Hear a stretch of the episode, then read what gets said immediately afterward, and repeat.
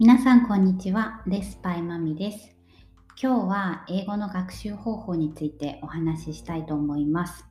えっと、今回はとても嬉しいことに、えっと、インスタグラムの DM でコメントをいただきましてあの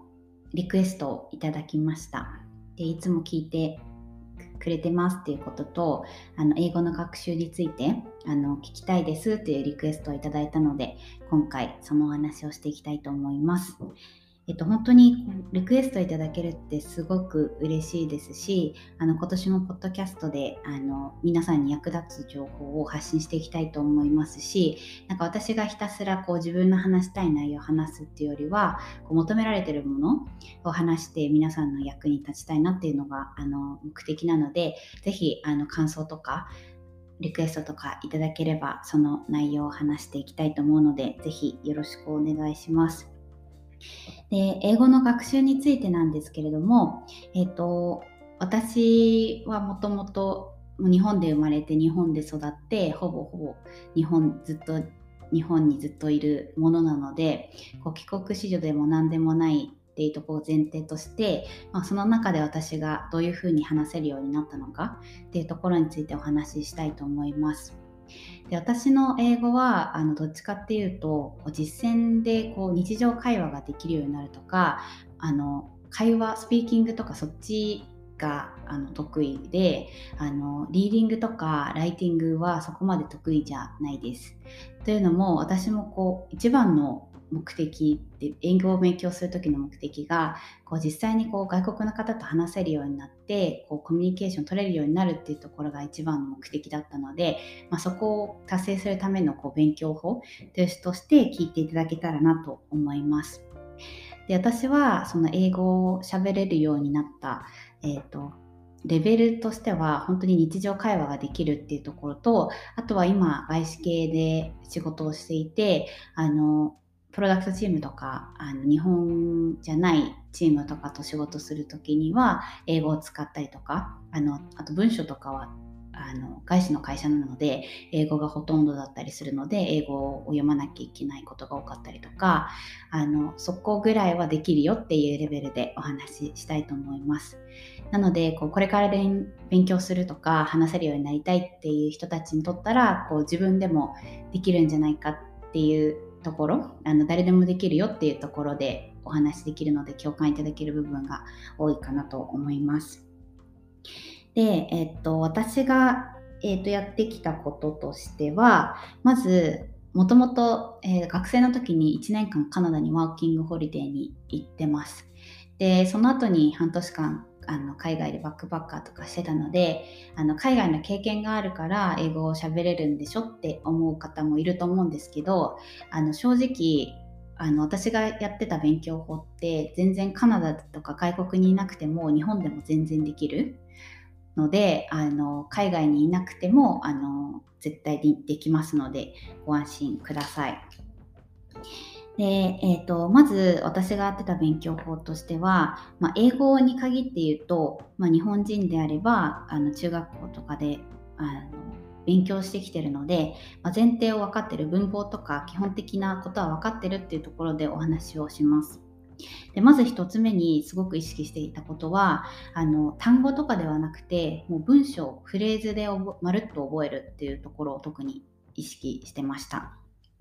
で単語で覚えるっていうのもすごい大事なんですけどあの単語だけで覚えると実践で全く使えないこの単語をどういう場面で使うんだろうとかどういうニュアンスで使ってるんだろうってやっぱりこう一つの文章とかフレーズで覚えないとあのなかなかこう自分でアウトプットする時に出てきづらかったりするのでもうあの何も考えずにこうフレーズで全部覚えていくっていうことを意識していました。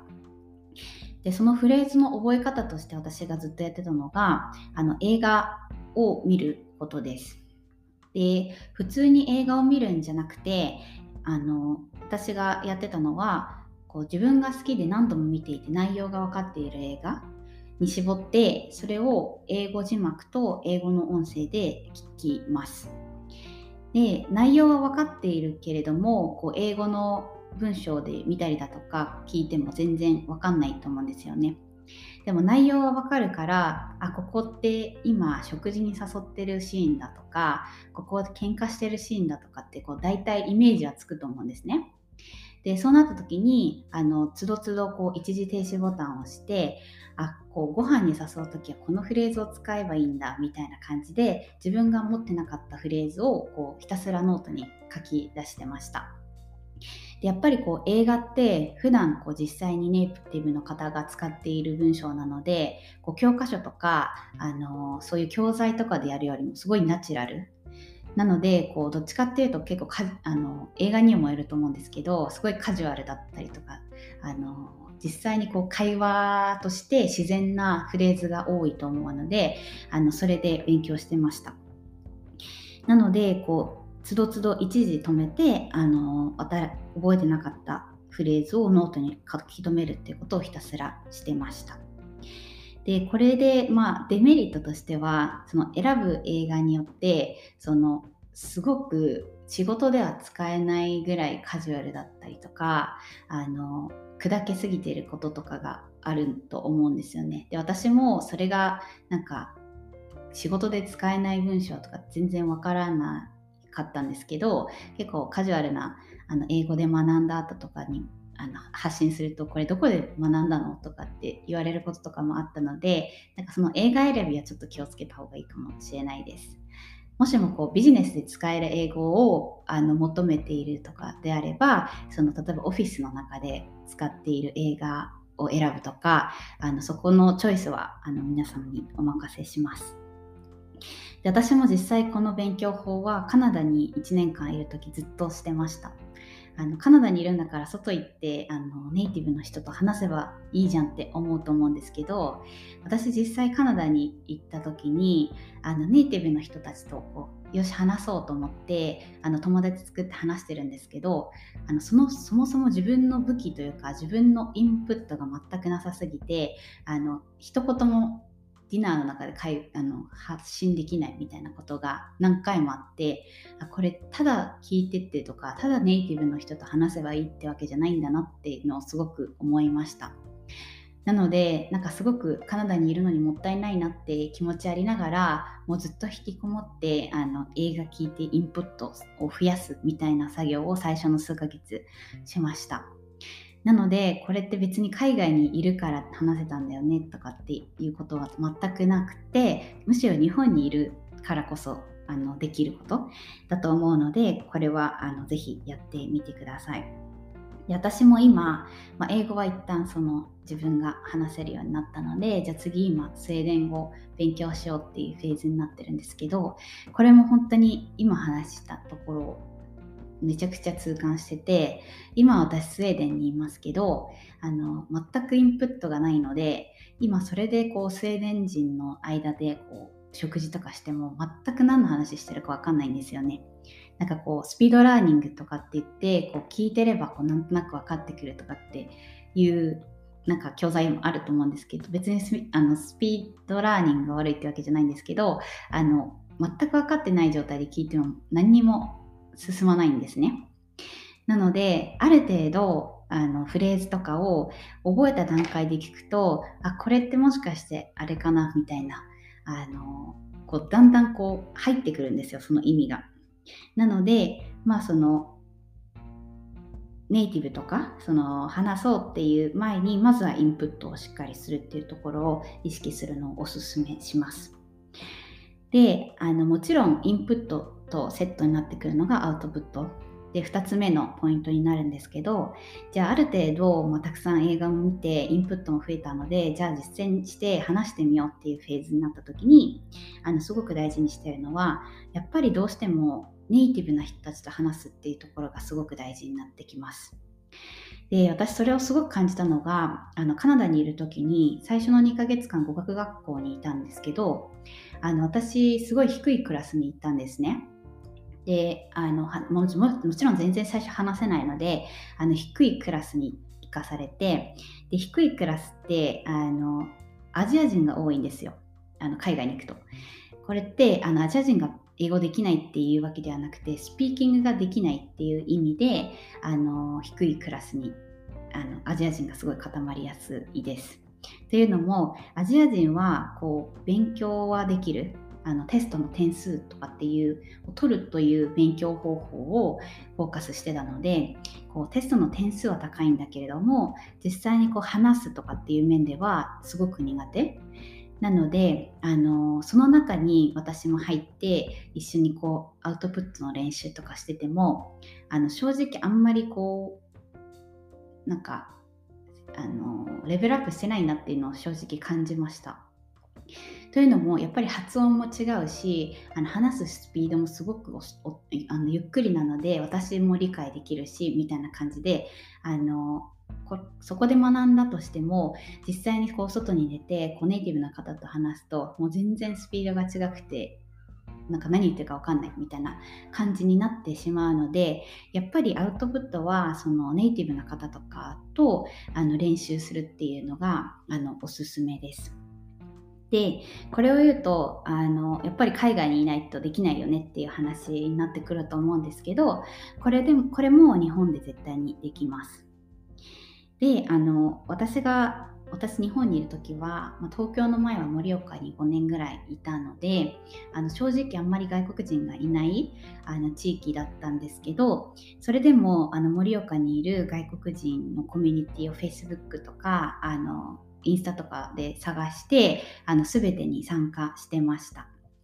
で1人でも外国人の方に会ってあのコネクションできるともう一瞬で広がるんですよ日本の外国人コミュニティって。やっぱりその特に田舎とか東京じゃないところにいるとどうしてもこう孤独になってしまうと思うんですよね日本人の方じゃないと。なのでその外国人コミュニティってすごくこう密にあの関係交流とかしてる場合が多いのであの一人でも外国人を見つけるっていうことをまずしてください。で私があのまあそれ私やったの結構7年前とかなのでちょっとコミュニティどんどん変わってると思うんですけど私が今おすすめするあのコミュニティの探し方としてはあの Facebook グループにあの GGI っていうあのコミュニティがあるんですね。でこれはガールゴーンインターナショナルっていうコミュニティの略なんですけどあのこれは女性限定のコミュニティで例えばその日本の森を東京であれば GGI 東京って調べると出てきます。でこれはあの東京に住んでいるあの日本人じゃない人たち日本に住んでないこう外国から来た人たちのコミュニティです。でそのコミュニティは実際にこう新しい友達を作りましょうだったりとか、まあ、その語学のエクスチェンジしましょうとかあの一緒に飲みに行きましょうとかイベントを参加しませんかみたいな告知だったりとかいろんなこうあの自分たちで発信ができるコミュニティです。でここにまず参加するっていうのがおすすめです。でこれは女性だけなのであの男性の方は他のあのなんか異文化交流とかでこう調べていただいて出たものにあの参加するのがいいのかなと思うんですけどあのそこでいろんなイベントに参加してその自分で学んだインプットをあのアウトプットする機会として使うことをお勧めしてます。で実際に私も今スウェーデンにいて、まあ、スウェーデンの中で私は外国人なのであのその GGI あの予定堀っていうコミュニティに入っていて実際に自分もこうコーヒーしませんかみたいなイベント企画したりとかあとはあの私この辺に住んでるので近所に住んでる人ぜひ会いましょうみたいな感じで友達増やしたりだとかそれであのコミュニティを作ってます。なので、まあ、そこであの英語を使うことは必須になってくるのであのぜひそういうところであの自分のインプットをあの使うのがいいのかなと思います。で、まあ、それがあの基本的なインプットとアウトプットの流れになります。で合わせて3つ目のポイントとしてあの使ってるツールとして私がおすすめするのが Duolingo っていうあの言語学習のあのアプリです。でこれは本当にずっと10年以上前からあるアプリで知ってる方も多いと思うんですけれどもあのこれは特に英語に限らずこれから新しい言語を学びたいっていう方にとってすごくおすすめするあのアプリです。で英語とかだともうあの文法もわかるし基本的なその文章とか見たら内容はわかるみたいなレベルだと思うんですよね日本人のレベルだとしたら。でも例えばスウェーデン語とか全くこれから新しい言語ってその言葉単語すらもわからないレベルだと思うんですねで私も含めて。でそれのそこの初期段階の勉強方法としてはこの映画とか見ても正直あのハードルが高いのでまずはドゥイリンゴであの基礎的なその単語とかその文法とかを勉強するっていうことをおすすめします。でこれあの使ったことあるよっていう方あの前に使ったことあるよっていう方いると思うんですけどあの最近すごいあのレベルがいろんなレベルに分かれていてあのそれこそ初心者だけじゃなくて中級クラスの方とかでもあの勉強できるレベルに分かれてるのであの幅広い方におすすめします。私スウェーデン語でこれ使ってたんですけどあの旦那さんにもおすすめしてあの日本語忘れないように使ってみたらということでおおすすめしてたんですね。で最初はあもうこれ前使っててもう簡単すぎてあの全然あの役立たなかったんだよねみたいな感じで言ってたんですけどあの昨日あの開いてみたらめちゃくちゃ変わってったらしくてあの一日中日本語の勉強をドイリンゴでしてました。ですっごい楽しいみたいでなんか毎日朝起きたらあのドイリンゴやってるみたいな感じになってるのであの前使ってあのもうやったよっていう方も最近もしもまだ開いてなかったらちょっとやってみてください。私もこれであの今スウェーデン語の基礎を学んでいるところです。はい。えーと、と私の勉強法については以上になるんですけどあの最後に私が伝えたいこと自分自身にとっても伝えたいことなんですけどあの前提として一番大事なことはあのアウトプットする時に失敗を恐れないことがすごく大事です。で私正直今スウェーデン語の全然話せないんですよ。で英語勉強してた時よりもスピードが遅くてあの全然こうレベルの上がり具合が遅いんですね。でこれなんでなんでだろうって思った時に一番の大きな違いがアウトプットの多さです。私カナダにいた時はもう本当にめちゃくちゃな英語だったんですけどもうひたすら喋りまくってたんですよ。自分がこう今日英語映画で覚えたフレーズとりあえず出したいってことでもうあの道端にいる人に話しかけるぐらいのレベルでなんかあの使ってたんですよ。アウトプットして。で、なんか結構笑われたりとか、なんかその英語おかしいよみたいなこと言われながらも、全くこう傷つくことなく、恐れることなく、あの、とりあえず話しまくってたんですね。で、今はすごい怖か怖いんですよ。あの、なんかよくわかんないんですけど、その、自分が覚えたことを実際じゃあスウェーデン人の中のディナーの中で発せない自分がいてこうなんかどっかでこう間違ってなんかその会話が止まっちゃったらどうしようとかなんかこう笑われたらどうしようみたいなとか通じなかったらどうしようみたいななんかこうそういう怖さが勝っちゃってインプットしてるのに全然アウトプットできてないっていうのが今の私の現状です。なのでこれは自分自身にも言いたいんですけどあのやっぱりこの失敗を恐れないっていうところがあの成功のキーだなって自分自身思ってるのであの私も含め今年はこう変なプライドは捨ててあのアウトプットしてたくさん失敗していこうかなと思っています。